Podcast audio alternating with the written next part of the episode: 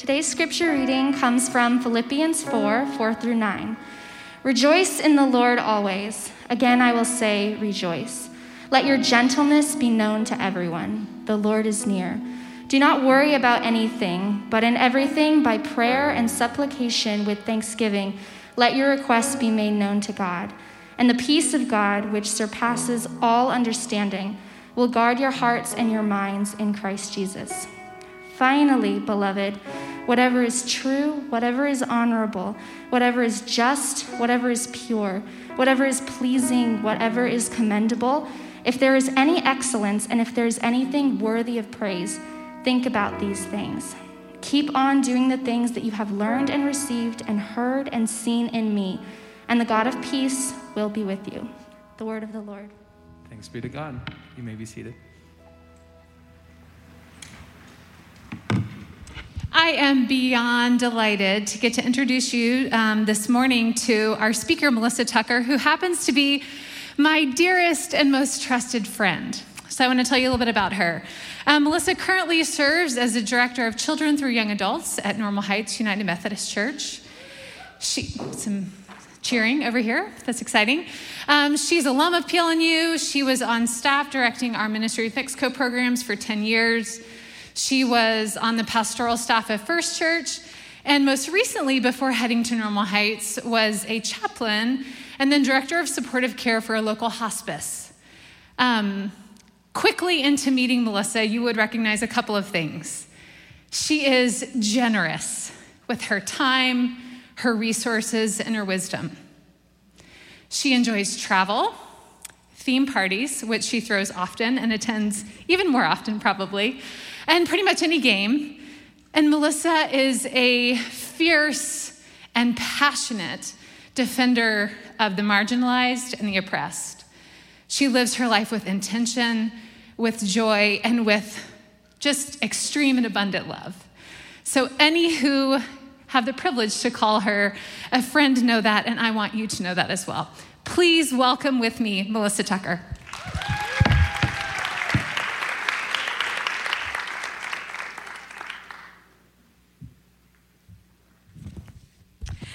Thanks, Mel. Good morning, everybody. A couple of you out there. Good morning. Hey, all right.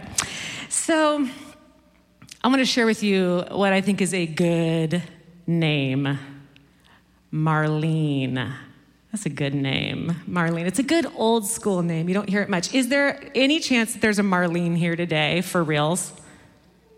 I, I hear you, Marlene. I don't think you're really Marlene, but that's amazing. So, um, Marlene to me conjures up this like sassy, brassy, kind of classy vibe of a person. Somebody that you know you should definitely not mess with, but who simultaneously has a nice, like maybe cabinet with beautiful dishes. Like all those things. That's that gal. That's Marlene to me. So I met my real life Marlene back in April of this year, 2021 she embodied my idea of Marlene-ness so well.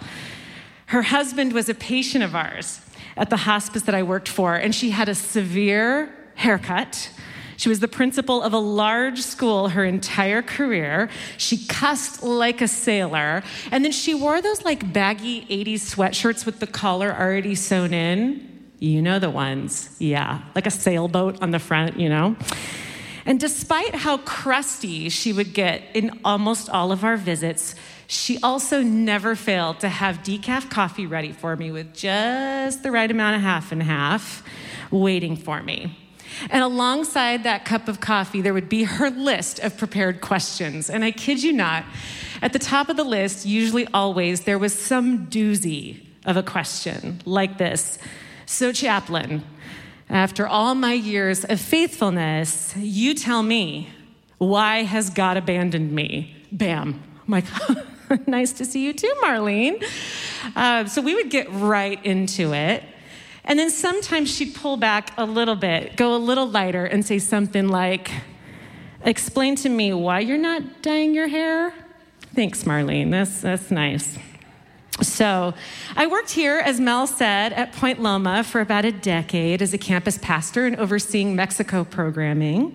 Then I bumped next door to First Church for seven years and pastored there.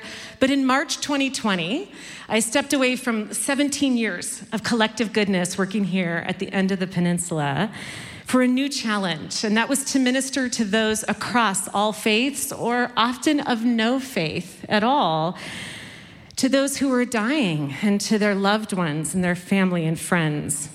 I don't know if you caught a mega important detail of what I just said. I started hospice work in March 2020. March 9th, to be precise, and starting a new career in an already tough field. The week of shutdown during a global crisis while trying to console dying people via a FaceTime video with a brand new chaplain when they already built a relationship with the chaplain they loved. Yeah, that was the start of my pandemic.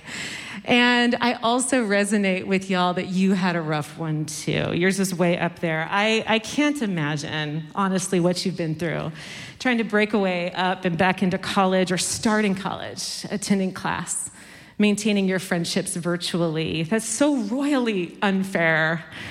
And I want to acknowledge that just showing up today, being here, paying the attention that you're already paying after the two years you've had is remarkable. So we've, we've made our way through, we're making our way through, all of us. And back in that first week of training in hospice life, I fumbled my way through. And over the months that came, essentially, um, I, I found a good groove in providing that telehealth care to my patients and to their loved ones. And most notably, we were able to form a fully Spanish speaking care team now that I was on board. And I loved engaging our Latinx population and the Hispanohablantes that were part of our work. And a few months into the chaplaincy deal, I was invited to step up into leadership and to lead the psychosocial team. So that's all those wonderful bleeding heart positions, the social workers. It's the music therapists, the fellow chaplains, the grief specialists, and the volunteers. And this was a legit team of super well experienced professionals. They had big minds, they had even bigger hearts. They rarely complained about the rigor and the demand of our work. These were sharp, these were tough people. So, back in April of this year, when a particularly strong social worker on my team called me up and said, Hey, boss, we got a live wire here. She's a tough one. I listened. Her name was Marlene. She was, as my friend Melanie says, mad as a snake. She was mad as a snake about everything. She was mad about the doctors who had failed her with flawed treatment plans. She was understandably angry that every ER visit was unbearably long of a wait. They had to cancel their anniversary party. She was angry at the caregiving company. She was angry at the Pope, not the current Pope, the former Pope. And she told me about it every visit. And she was, sorry, this was the wrong mask to wear today. We are struggling. There we go. And she was mad, most notably, at God. She was so, so mad at God.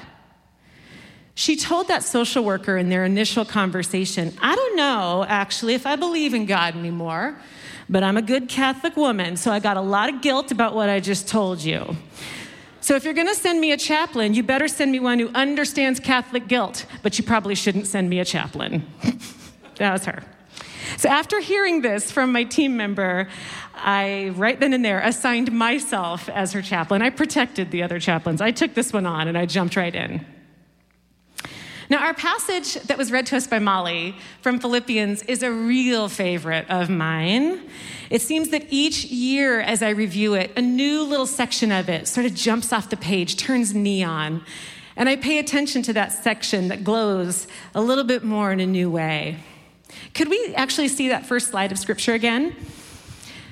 A couple of years ago, the section that says, on the screen if it's possible, if not, Okay. The section that says with Thanksgiving right there in the middle of the slide had popped out. It's like I'd lived 35 years and I'd never noticed that it was tucked in there, it changed the way that I prayed. This year, it's been in the but everything part of that, or in a different version, in every situation, right there in the third line. And, you know, it makes me wonder in everything, in every situation, how do we pray? I think the last two years have, have formed that question for me. More specifically, how do we pray in all things, in every situation, when we don't want to pray in every situation? Or getting even more real and perhaps gut level when we absolutely cannot pray. I love so much about that short passage that was read that there's this call to dig deep and find the joy that's available, to hold gratitude right alongside pain, an invitation to bring our most raw stuff to God. And certainly that there's this expression of the mysterious nature of God in the form of unexplainable peace. It's all jam packed in that little section of scripture. For me, it is it's like a roadmap for my life. I return to it all the time, but maybe even more accurately, it's like bumpers in bowling. Like I read it and I'm like, whoop, bump, bump, bump, no, no, get to the middle, keep going. That's how that, that scripture works for me. So, as I said in my first encounter with Marlene, she really let it all hang out. She went into detail on the agony of her husband's slow and painful decline the devastation of separation from the church community that had always been so life giving for her, but that she couldn't now attend because of COVID. She went into her disappointment with her priest and her friends who had slowly stopped visiting. She was worried and had great fear that her finances would run out. And most passionately, she had this desperate sense that she could not feel the mercy of God anymore.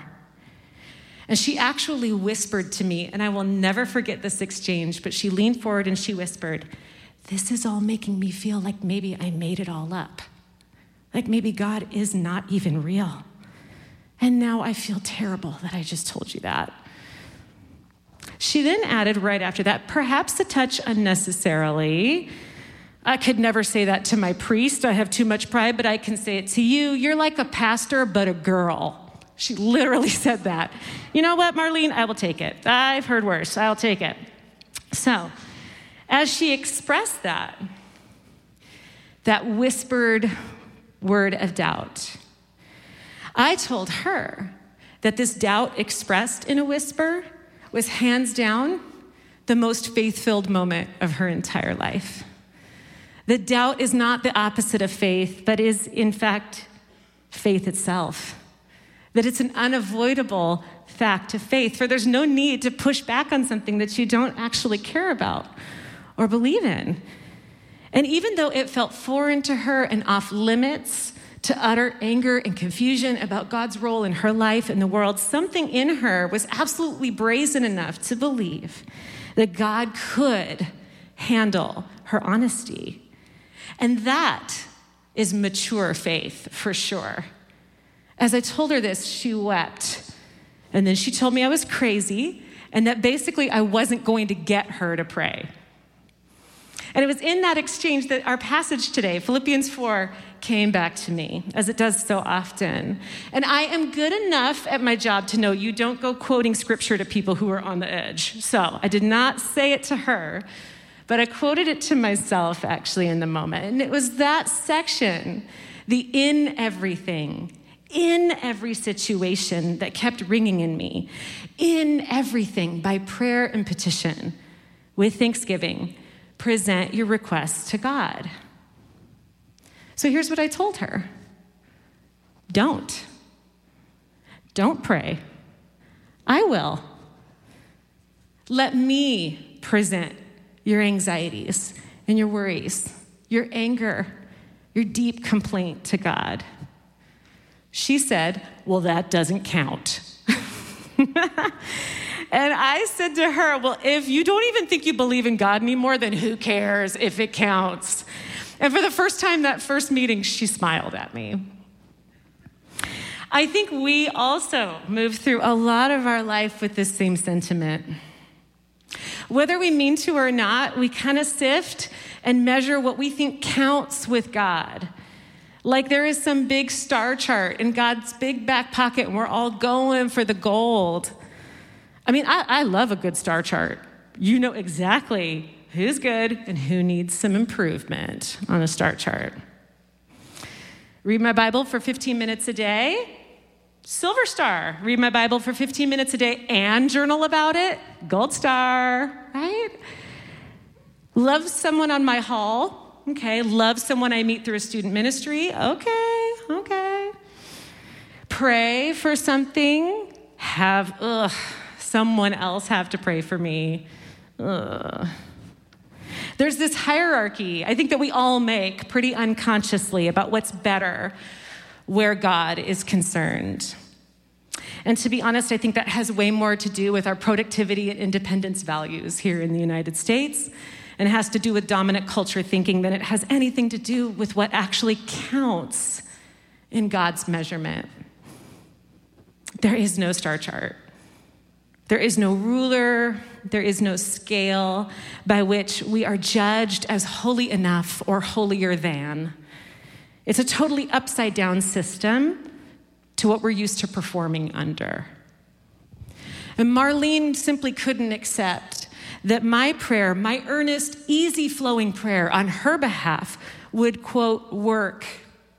She kept asking how it would be credited to her. It took so many meetings for us to work this out over time. What if prayer can be wordless?